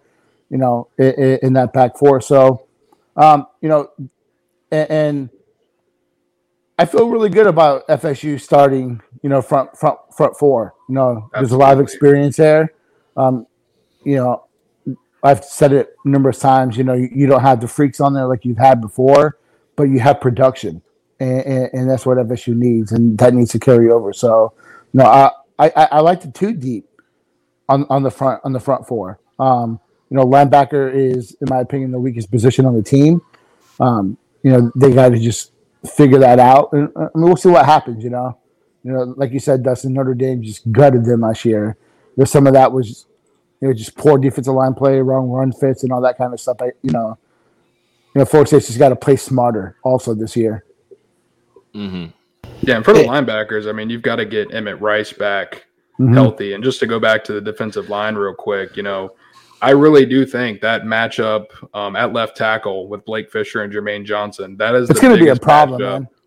It's That's the biggest matchup for Florida State's defense in this entire game. I mean, you've got a true freshman left tackle. Yeah, he's he was very good, top 70 overall prospect. You know, he's got a great great frame and like Bryan said, you know, he's came in and took over that job. But at the same time, it's a true freshman going against a college player that spent 5 years in a college strength and conditioning program. And it's going to be his first game in, in a crazy atmosphere in Doak Campbell Stadium. So there's going to be some issues there. And Florida State, you know, whether it's Jermaine Johnson going right at him or hmm. mixing it up with blitzes or whatnot, they're going to need to figure out a way to take advantage of it. And, and not even Johnson, but Kushney as well, who's super athletic, got a lot of Yep. juice to Yeah. him. They're going to be going at him all night. I don't think that's going to be any Yeah. surprise. So, great point, Austin. I was about to make. So you're going to bring the power into speed combination, you know, at him all night long. So, you know, he's gonna, he's going to be on his heels a little bit. So I'm eager to see how that turns out. But you know, you know, Johnson's a dog, man, and he wants to embarrass you. You know, I, I- think it's something we haven't talked about. I think Logan, you put a little uh, tidbit in the in the Discord at one point where you know players just calling him an, an a hole. You know, Yeah. just it's how he plays, and I'm I'm fine with that. So you know, you know, I don't care who you are. A freshman is going to have problems. So you know, we'll, we'll we'll we'll talk about that when it's time for prediction time. So, but we'll we'll see how that goes.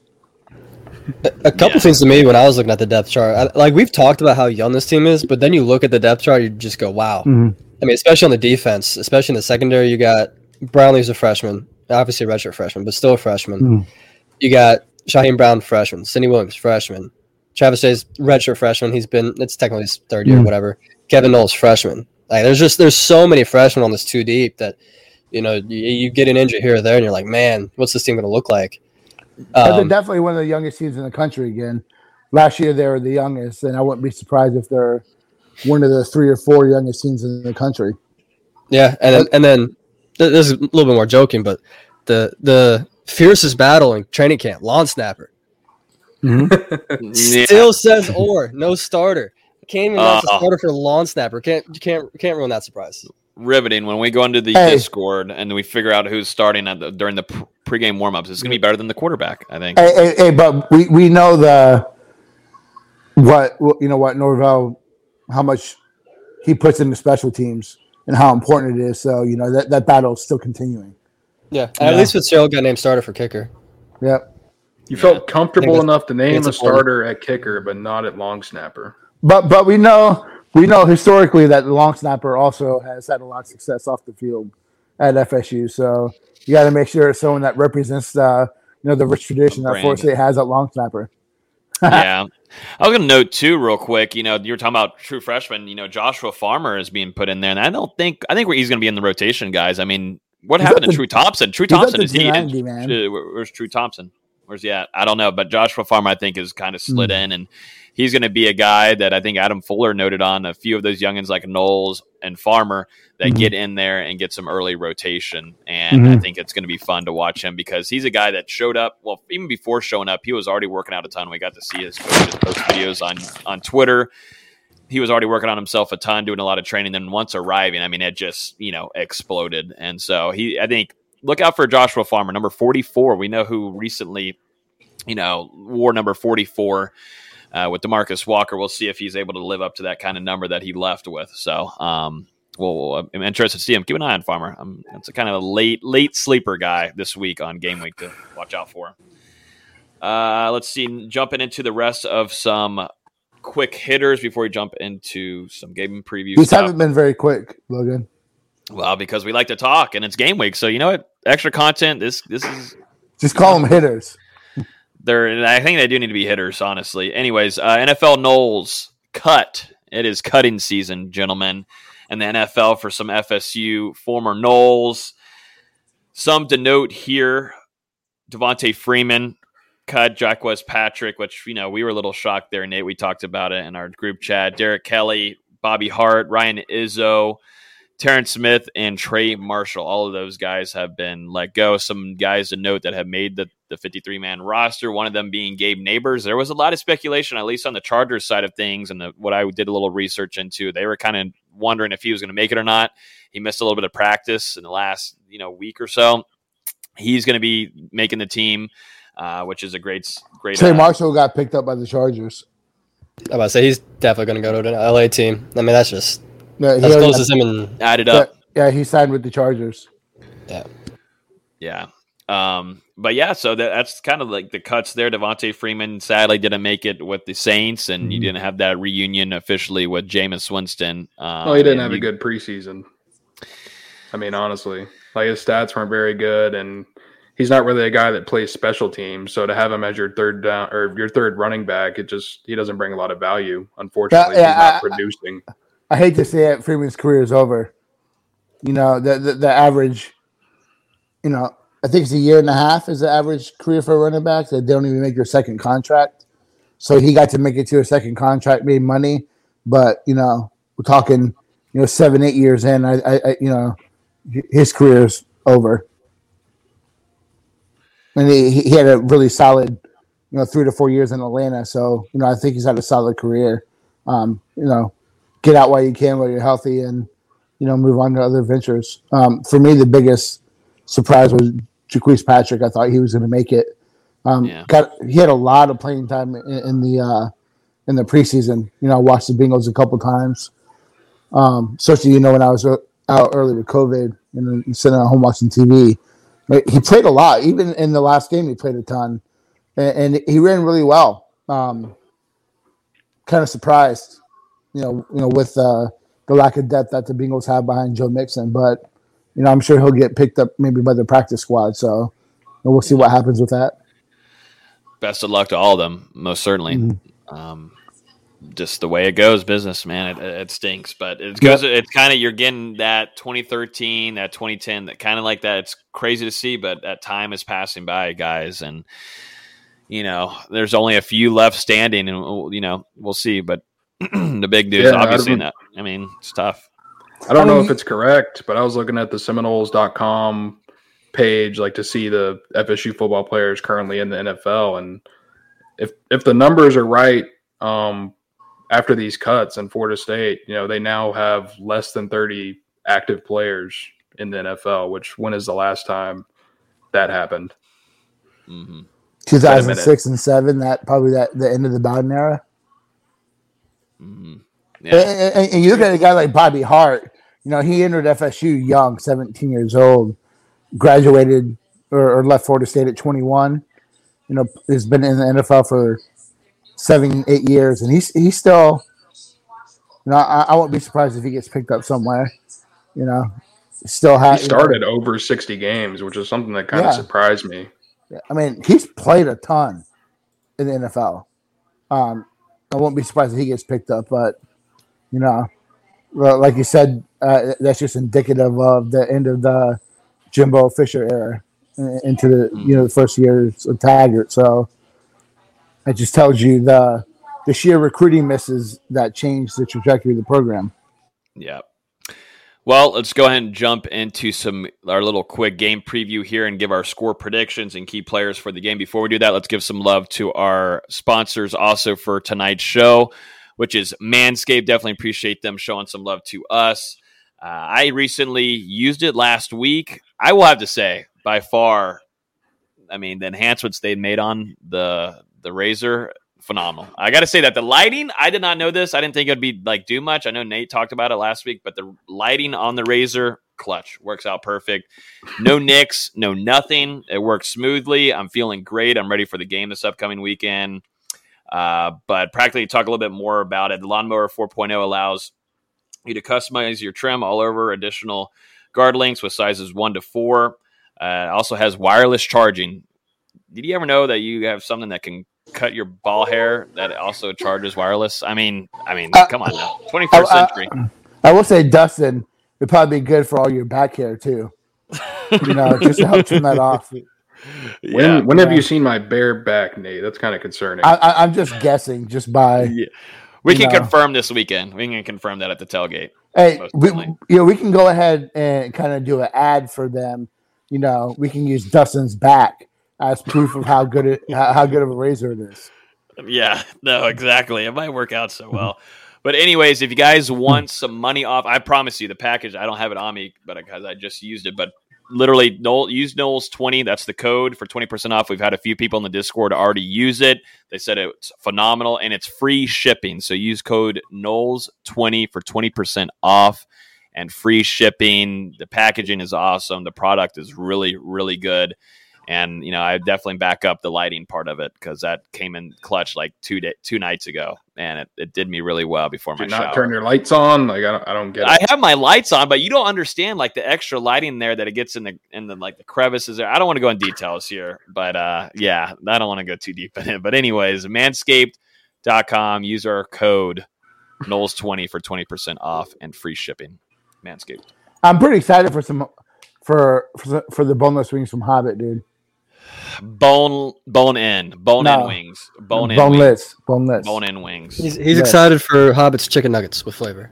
That is true. That's exactly what it will be this upcoming weekend. Nate, we will definitely be hopping over to Hobbit. We'll talk about them before we end off the show. Gentlemen, let's go ahead and get to it right now. We'll spend a few minutes, about 10, 15 minutes here. Gentlemen, first off, first thoughts on into the game. We just had Bryan on, gave us a great rundown on Notre Dame, but first thoughts, packed crowd, Florida State versus Notre Dame, number nine in the country, 730, ABC, prime time. We're here, baby. We made it.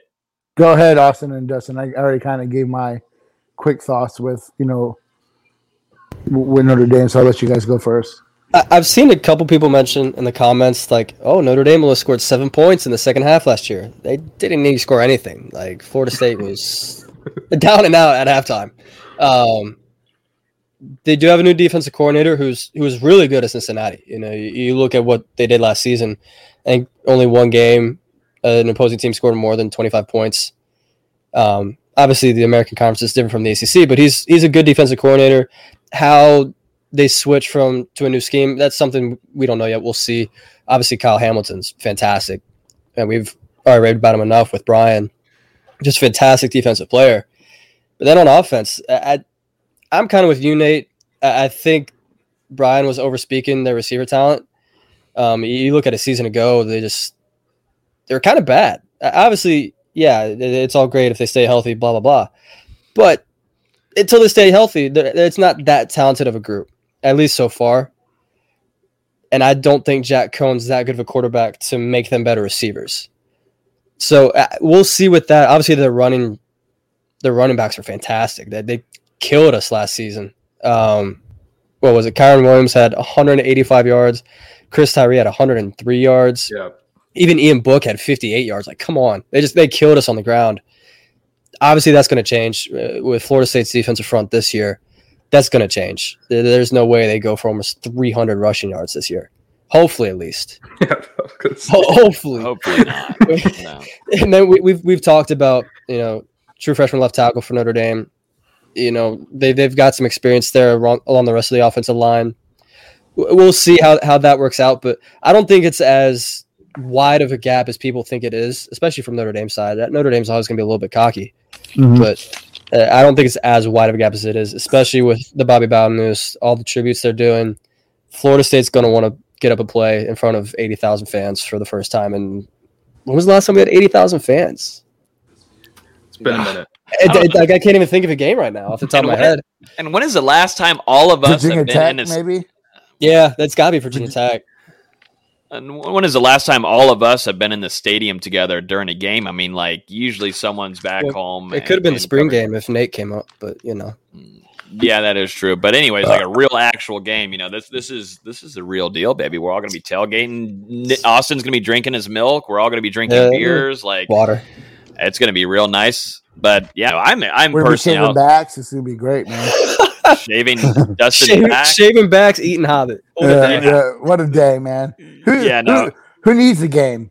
You know, Yeah, no, we'll just go to tailgates and we'll we just got a shave Whataburger Dustin's back. after, man. We, That was- we- that we- was- I mean, let's You be real. If, if Virginia Tech ended after the tailgate, everyone would have had a great day. That would have been Yeah. fantastic. Everyone had a great day tailgating, catching up with people. You know, we're yeah. It is. playing It's a cornhole big all day, reunion. and then you It's go to the big game reunion. and like, man, It- It's a big reunion for a lot of FSU fans that didn't get to go to games last year, and you know it didn't feel real. It didn't feel like a real football game whenever I was there, you know, sitting there, and it just not not enough fans there. This will be fun. We'll be back like in action, and like you said, Nate, the the tributes and everything, and like you said, Austin too, the tributes to Bobby Bowden this this upcoming season. Definitely this game alone, it's going to be emotional roller coaster for a lot of fans involved, and so I mean, it's going to be a fun day. The, the tailgating starts at noon, guys. I don't know how some of these college kids are going to be able to do it. I mean, I'm going to be getting there maybe you know two three o'clock ish. I know we've had a few people in here in the comments say they need NG bracelets. If you see one of us, I think I'm going to try to give a few of them to you guys so you'll have them in your pocket in case someone runs by and says what's up. But um, it- it's going to be fun. It's going to be a, it's going to be a phenomenal experience. I hope, and I hope it translates into the game too. Overall, it, it All should right, be a fun Dustin, go ahead. Preview. What are your thoughts? Thank you. Yeah. I'm just hyped up, uh, Yeah. uh, Nate. Yeah, I was just gonna say, coming into this game, I'm pretty comfortable with Florida State's offense. I mean, I don't think they're gonna go out there and score 40 points, but you know, I think with the experience that they gained last year, carrying that over, bringing back a lot of the top playmakers, along with adding guys like Andrew Parchment and, and Malik McClain to the wide receiving core, I'm comfortable with Florida State's game plan. I think it's going to be important to have success in early downs because you don't want to get into third and long situations like that it's just the defense for me is, is really and FSU's defense against Notre Dame's offense is kind of where I see the biggest miss the biggest mismatch in this whole matchup, and that's really the tight end Michael Mayer at going up against FSU's linebackers, which is something that we've already talked about. And then the rushing attack, man. I mean, those running backs, they're absolutely lethal. And if FSU gives them even an inch of space, there's a chance they'll go out and make a big play like we saw a plethora of times last year. So the defensive line is going to have to step up, and the linebackers. I mean, you need a heck of a game from Amari Gainer and those young guys like Kalen Deloach, DJ Lundy. Like we mentioned earlier, you're going to need them to step right into the fire and perform. And even Stephen Dix Jr. behind him, Cortez Andrews is going to get some burn. And you know, not for this game, but it's going to be huge for FSU's linebackers later in the season to get Emmett Rice back and have him be able to contribute. Let's name some key Hold players. on, I, I, my turn, man. Shoot, Oh, man. you go ahead. You go ahead. You you I, made I, everybody I, get I got theirs a couple things to say. Um, so I, I, I know that Bryan gave a little pushback on my whole thing about looking at last year, but Well, I bet he's tuned in. I'm sure he's tuned in. yeah, right you now. know, you know, um, I, I get it. You have guys who have started here and there. There's a difference from starting week over week to being a substitutional player. There's a major difference to doing it every single week. So I, I, I, I I'm not really. I'm, I'm the opposite of him. Yeah, you have some some game experience, but there's a reason why you're a backup. Now you're putting as a fifth year guy. Now you're starting. There's a reason why. Yeah, granted that you know they've done a great job uh, at, at that position, but you know I I really truly think that you start four new offensive linemen, you're gonna have continuity issues. You have a new quarterback. You're gonna have issues. You have wide receivers like Austin. I agree. I'm not big on. Yeah, they were. That's what I was trying to get at when I asked them about the wide receivers. Yeah, they were highly recruited, but they haven't produced.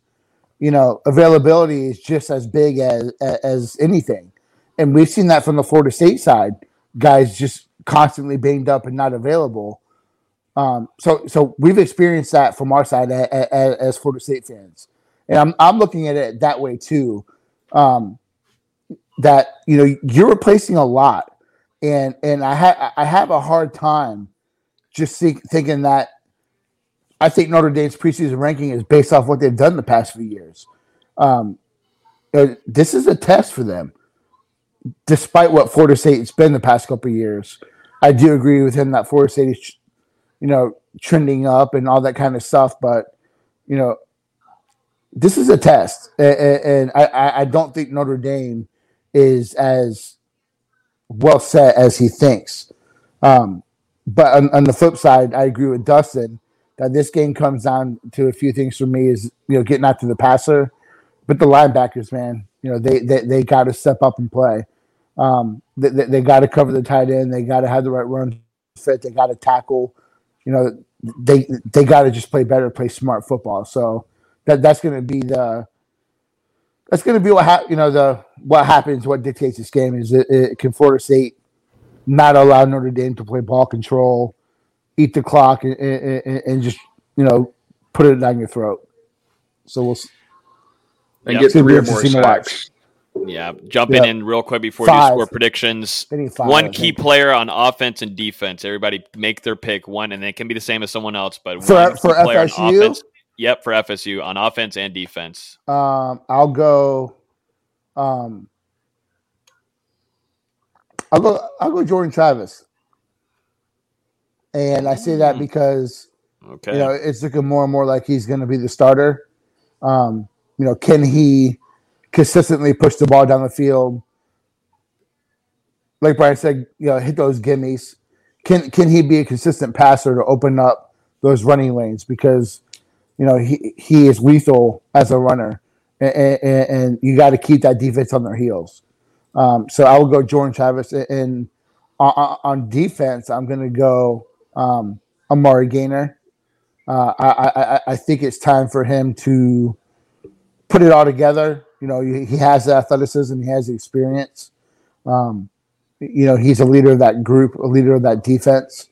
Um, he needs to have a big game um, for for Florida State to, to come out okay. victorious. Real quick before I get to mine, we, we haven't talked about Jack Coan missing half of last season with a foot injury. Yeah, he, he, had, to, he, had to miss, he had to miss the second half of the season with a foot surgery. He hasn't played in a year and a half. Yeah, so like, h- how does he look? Coming like all these quarterbacks have injury questions. How does that look? Um, anyways, I just want to mention that real quick. Yeah. For for me on offense, it's going to be one of the receivers, you know, whether it's Parchment or McClain or Ontario Wilson. One of those receivers has to step up. This passing attack has to be more vertical. It has to be more explosive. Mm-hmm.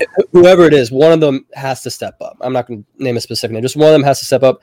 Then on defense, kind of vague as well. I'm sorry. Whoever's guarding Mayer, their tight end, whether it's they, whether they want to put Brownlee on him from the slot, whether it's one of the linebackers like DJ Lundy, whether it's Green McKnight as as a second option. One of those guys is going to have to guard him and, really, really keep him contained. obviously, you're not going to stop a guy that talented, especially a guy that broke freshman records at Notre Dame. That's impressive. But someone's got to contain him. Someone's got to keep him from you know beating us over the middle like every tight end has ever done. But that, that's what I'm watching out for for as far as players.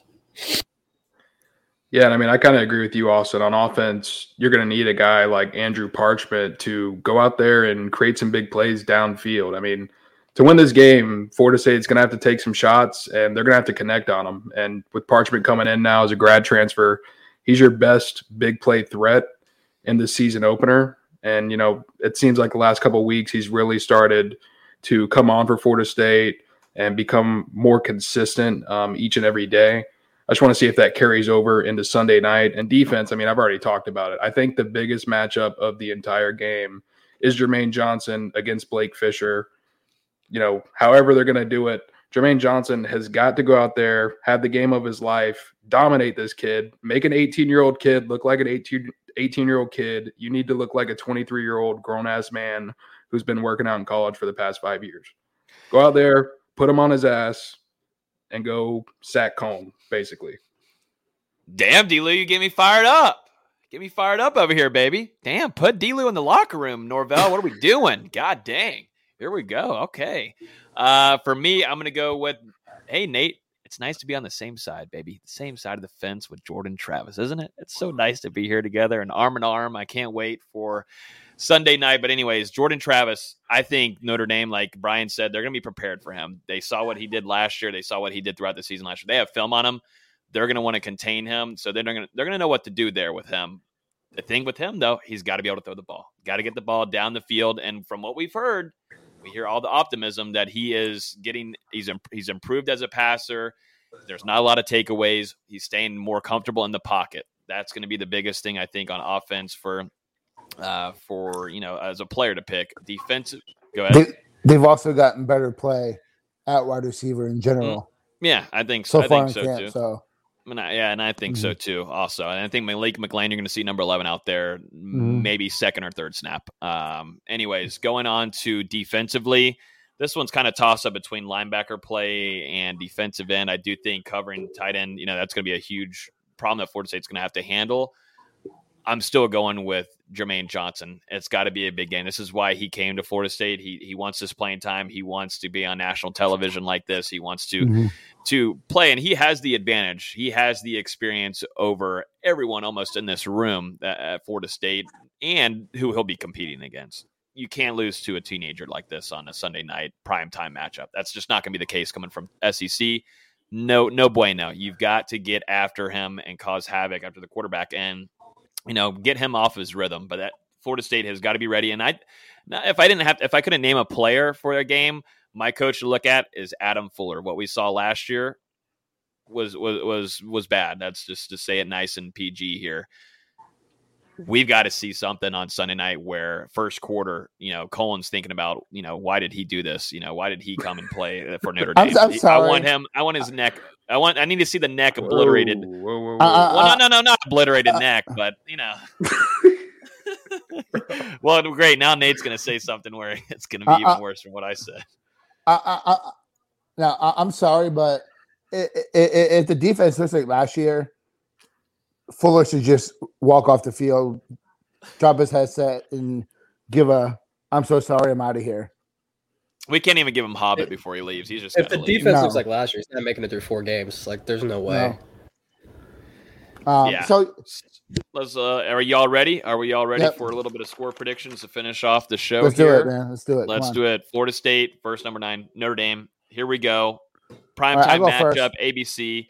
Nate wants to go first. He's got his booklet that he's written down all day. hmm It's been So- going What do you got? for months. So, For so, months, it could so be months.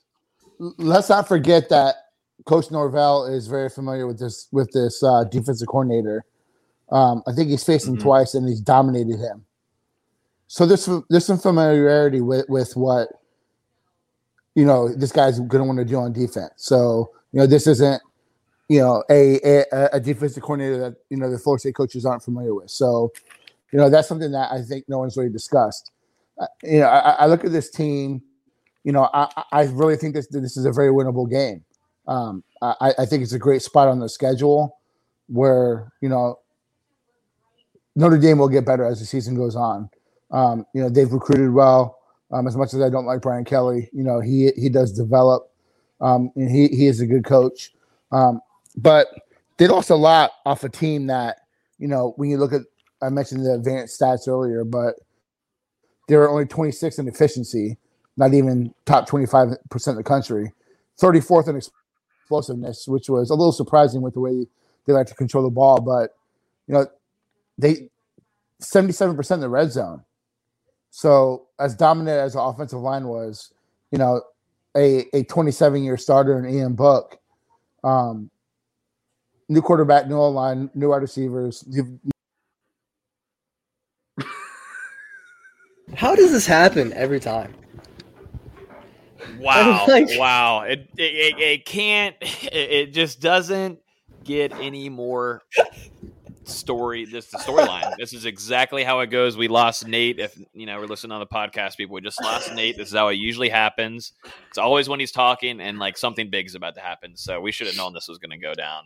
That's- wow! And that's Nate, Nate's back. Nate's back. No, We're good. no, We're good. We're good. no, my, my, my, my phone's about to die, so I, I got to spit this out. Sorry. Spit it. Uh, um, so you know, I, I I think this is a winnable game, like I was saying. You know, they The advanced met the advanced metrics they aren't great, and, and you know, I I would I would predict FSU to win if I had a little bit more confidence. I got to see it from FSU. Um, I think this is an ultra competitive game. I think that it's going to be tight. I think it's going to go into the fourth quarter. I, I, I think that Notre Dame was at 27 24.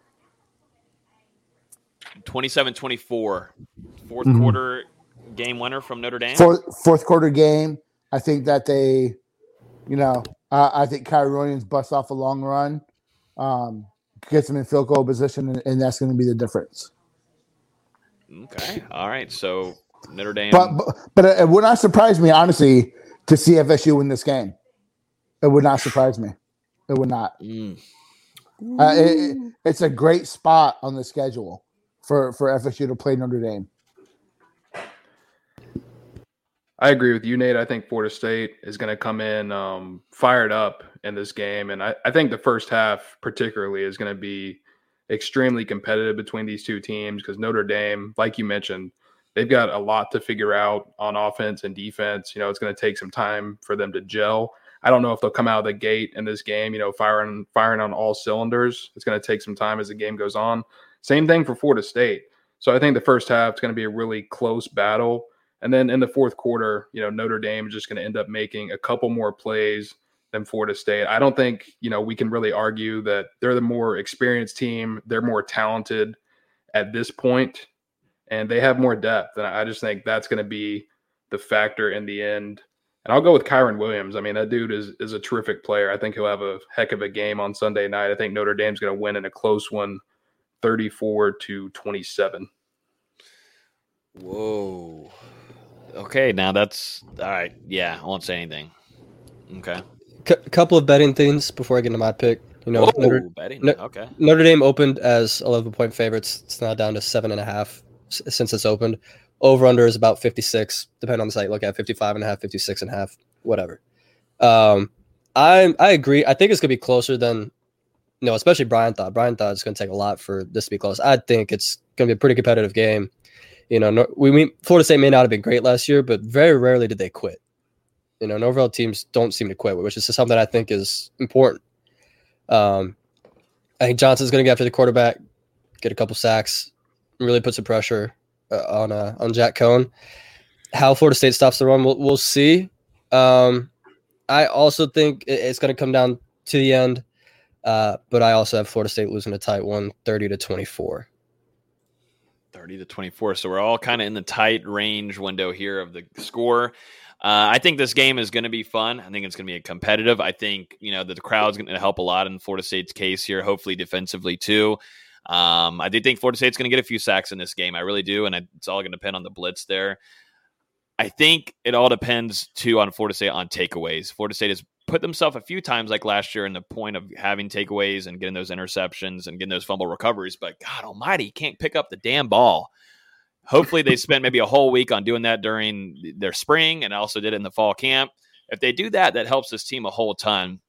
And the end all be all, though, this all relies on Jordan Travis and Florida State's pass rush, like I said earlier.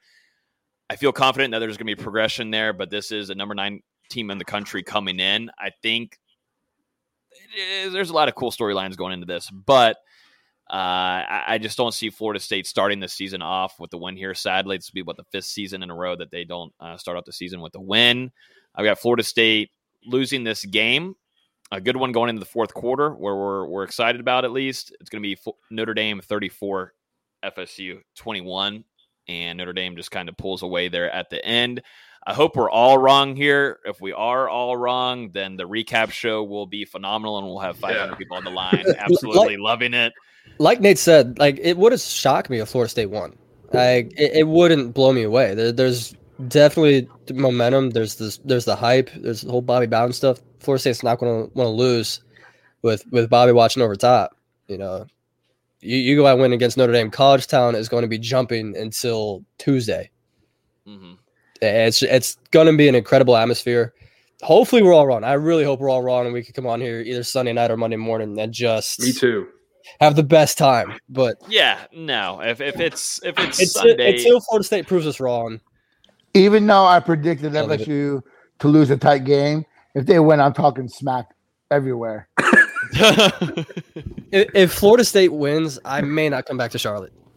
At least come back onto the show, Austin. You can come here and we can both sit down here in the chairs and we talk. A really fun game. I don't know if I'll be like el- like able to actually talk with my mouth. Like someone's gonna have to be a puppet for me because I guarantee you I'll be going to college town and God knows what we'll be drinking. But uh, I'm excited for this game. I hope everybody safe travels here. I know there's a lot of people coming in town for this. Uh, we will be having a recap. Nate, you'll be doing a recap on Mark Rogers' show on his main channel Mhm. uh, the night at, or the right We're do- afterwards, actually. Now, now, we're doing this one Monday because it's going to be super late into Yeah, I was about to say. Okay, so you'll be doing Yeah. a recap. So we'll actually have a recap before that Mark Rogers one, at least just for this Huh? week. Um, we'll be doing live coverage throughout the game. We've got all kinds of things happening across social media. If you guys aren't in the Discord yet, let me put it up here. I know there's a lot of people on YouTube right now. Patreon.com slash no game day. That's where you want to be right now. There's been 15,000, 15,000 messages sent in the last seven days. I have never seen anything like that before. It's the most active community. Join today, only $2.99 a month. Dustin, Austin, and Nate, along with other of our staff members, are giving nuggets, inside scoop. I'll actually be in the stands giving you live coverage from my voice inside the Discord, telling you who's taking startup warm up, uh, starting warm ups, everything, what the vibe is looking like, everything. It's going to be absolutely crazy. I've got an extra battery pack I'm bringing with me. The coverage this year is nuts. I'm just too hyped. I'm just talking nonstop. But um, shout out to the Hobbit, our friends over there. Go go there this weekend. Hobbit American Grill, the best wings you're going to find. The garnet and gold wing sauce, absolutely amazing, delicious. Um, so make sure you guys go check out Hobbit. They're amazing, uh, great people there that work too. So go go support a local business here in town while you're here.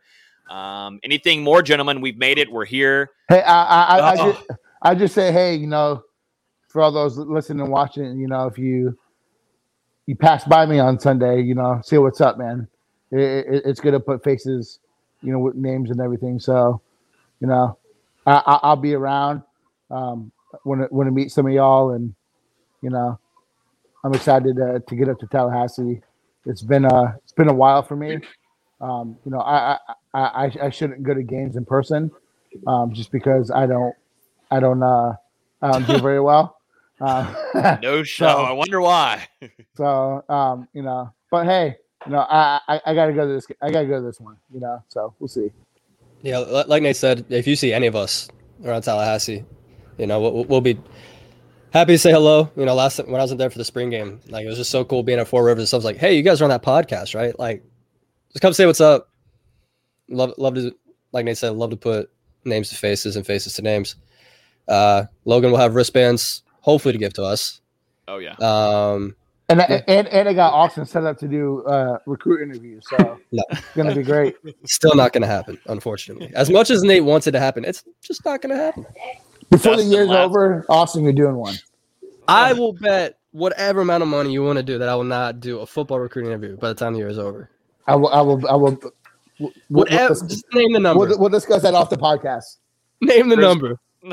There's been a few people on here A asking pair where of to tailgate that. We do not have a tailgate named yet. I don't think we will be just because I feel like it would be bombarded. I think for the Miami game, it's just a like early, early notice. I think for the Notre Dame game or uh, Miami game, my, my bad, Miami game, there could be something set in the works there. But if you do see us, like Nate said, come say what's up to us for real. Come say hi. Dustin, last thoughts on that offseason, saying goodbye to the offseason. This is it. We won't miss you. Ah, well, it was unless fun. Florida State doesn't start the season well, then we will want you to come back. Mm-hmm. That was that was a lot of fun. We'll thought talk to you in ver- two I- weeks off season. We'll make a verdict then. I thought it was a fun off season. Thank you, ton. Thank you to a ton. Like Austin said, you know, hearing people come and tell us that they listen to our show, listen to our show in person like that, it's really cool and it means the world to us. So definitely, if you do see us, we'll be all around campus and tailgating. So come say hey to us. Don't be shy at all. I got a wristband for you. Everybody, safe travels. Enjoy the game. It's officially game week. Florida State versus number nine. Notre Dame comes into town. The Fighting Irish. Prime time, 7:30 p.m. Peace, and uh, we'll talk to you later.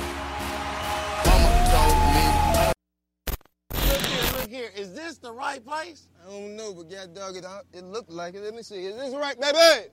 Hey, you with the C-section and no kids. It's going down? I know how we can get in because I know Joc. It's going down? I know Yung Joc. Is it going down? It's going down. This need a beat. Here we go again. Bad Boy South. Ghettoville, USA. Block Entertainment. You know I go by the name Nitti, right? Uh-huh. I gotta introduce y'all another I'm got my squad, right? This man. This go by the name of Joc. Yung Joc. He resides in College Park, right? But for right now, what we gotta do for y'all, what we gonna do? We gotta give y'all a hit. In my face, damn near every day. Ask a million questions like Joc, where you stay? Tell college ball, where the chop call. Hit 20 grand, spend a grand at the bar. Just about his own. J's on my feet, I'm on that Patron, so get like me. 69 cutlass with the bucket seats. Beat in my trunk, bought it just for the freaks. Catch me in the hood.